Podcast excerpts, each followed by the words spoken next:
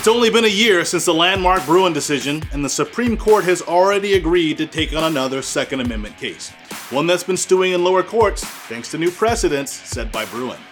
The misinformation media paints this case as one that'll put domestic violence victims in danger. Now, the principles underlying this case go way beyond domestic violence, so we thought it would be worth unpacking what this upcoming case is really about. And our two A for Today Modern Militiaman Spotlight, an armed employee subdued an aspiring mass shooter at a Las Vegas apartment complex. A story like this should make national headlines, but the local police remain vague about the details and play down the event, as if to say, move on, nothing to see here. Please disperse, nothing to see here. This is two A for Today, a program where we explore all things Second Amendment. My name is Zoar.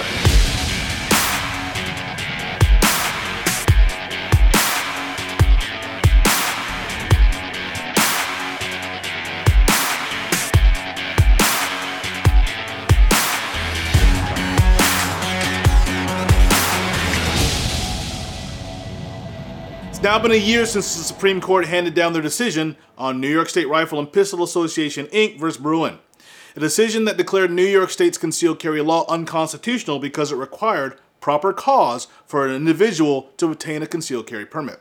As I've stated before, the Bruen decision may seem like a win for gun owners, but it's a loss for folks like me who believe in strictly enumerated powers and states' rights.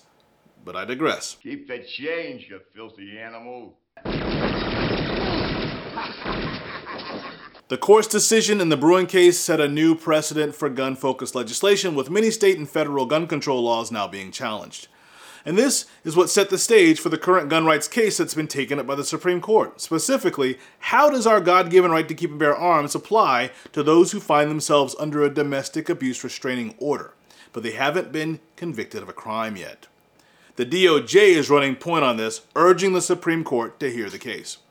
Prior to Bruen, a federal ban on gun possession for people under domestic violence restraining orders existed and has been applied without much resistance.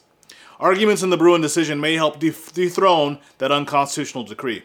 The national government wasn't enumerated power to form its lips or lift its, its pen to make legislation concerning gun rights at all.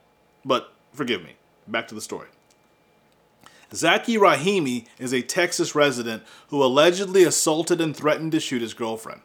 He was issued a domestic violence restraining order. Several months later, the police came to Rahimi's home to conduct an unrelated investigation and confiscated his rifle and pistol. So, while Rahimi was awaiting conviction for the domestic violence case, he was indicted for possessing a firearm while under a domestic violence restraining order.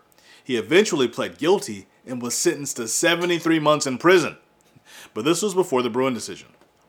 The reason Rahimi was indicted stems from the Lautenberg Amendment, also known as the Div- Domestic Violence Offender Gun Ban of nineteen ninety-six. The Gun Control Act of nineteen sixty-eight prohibited convicted felons of owning a firearm. Clearly unconstitutional. According to Find Law dot com, the federal domestic violence offender gun law is found at eighteen U S C nine twenty-two D and G. It contains key provisions to keep guns out of an abuser's hands when the abuser has a conviction for a felony or a misdemeanor domestic violence offense, or when the abuser is subject to a qualifying domestic violence restraining order or protection order and an intimate partner is the protected party.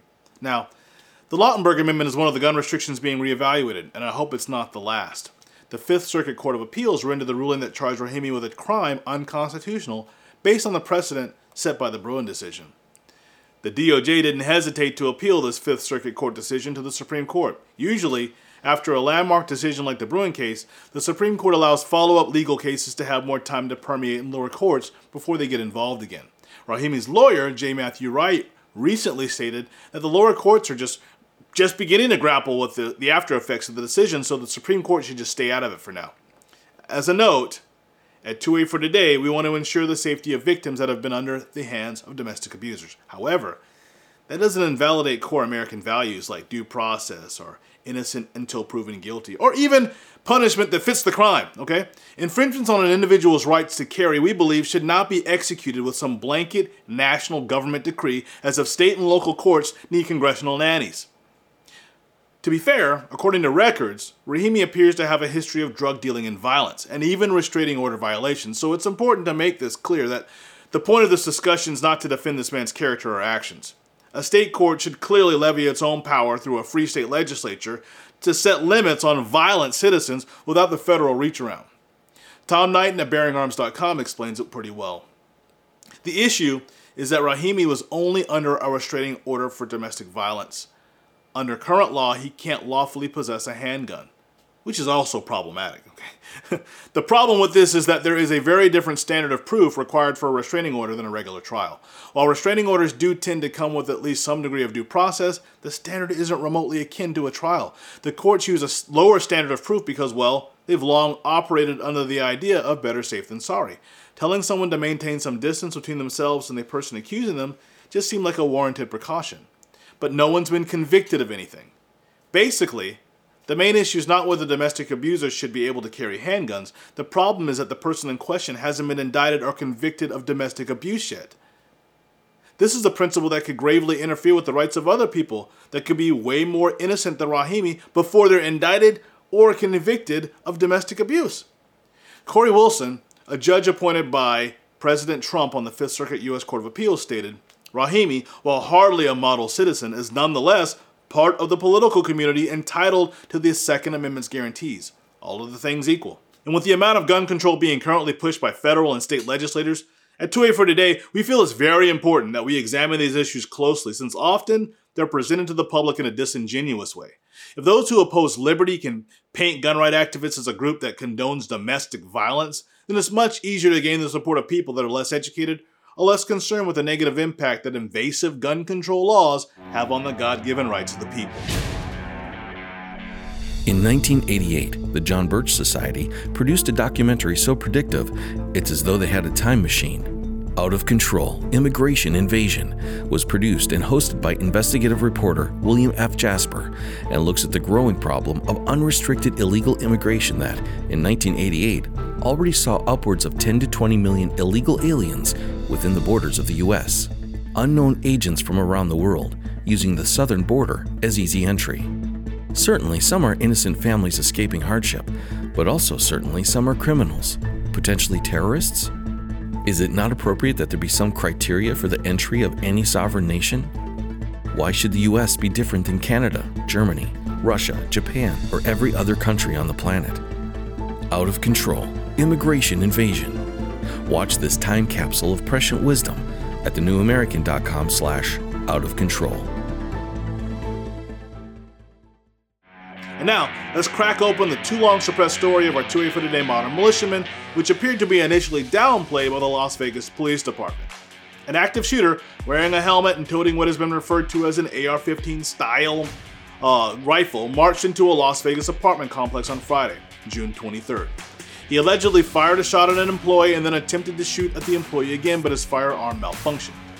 The suspect can then be seen on video shooting through glass doors and attempting to escape until a heroic armed security officer neutralized and then held him at gunpoint until the police came and arrested him. It's important to note that the armed security guard who saved the day wasn't required to carry a firearm on the job, but simply chose to practice his God-given right to keep and bear arms as a private citizen. Of course, though this incident occurred on June twenty-third, Fox News Digital and other media outlets couldn't get details until June twenty-eighth, when the Las Vegas P D finally released the suspect's arrest report. The moral of the story is that you can't keep a good man down. Baby, can't keep a good man down. Thanks to this brave employee's devotion to duty and the execution of his God-given rights, nobody died as a result of this attempted mass shooting. At two A for Today, we'll stop at nothing to make sure these unsung heroes get the credit they deserve. That concludes our program for today, but again, in the coming weeks and months, two A for Today will be talking to experts, scholars, trainers, and all forms of gun rights activists and Second Amendment proponents to answer the many questions that we all have and unpack the various laws and trespasses of our rights that have already been enacted and those that are on the horizon. Again, if your God-given right to keep and bear arms is important to you, then make sure to subscribe to The New American Magazine and get on the top daily headlines mailing list so you get an email alert anytime we upload a video or stream a live event. And share these videos with your family and friends who feel the same, or those that are riding the fence between liberty and tyranny who need a little more convincing. Be sure to post your comments or questions, and we'll try to address as many as we can, as fast as we can, in the coming weeks and months. Thank you for watching two A for Today.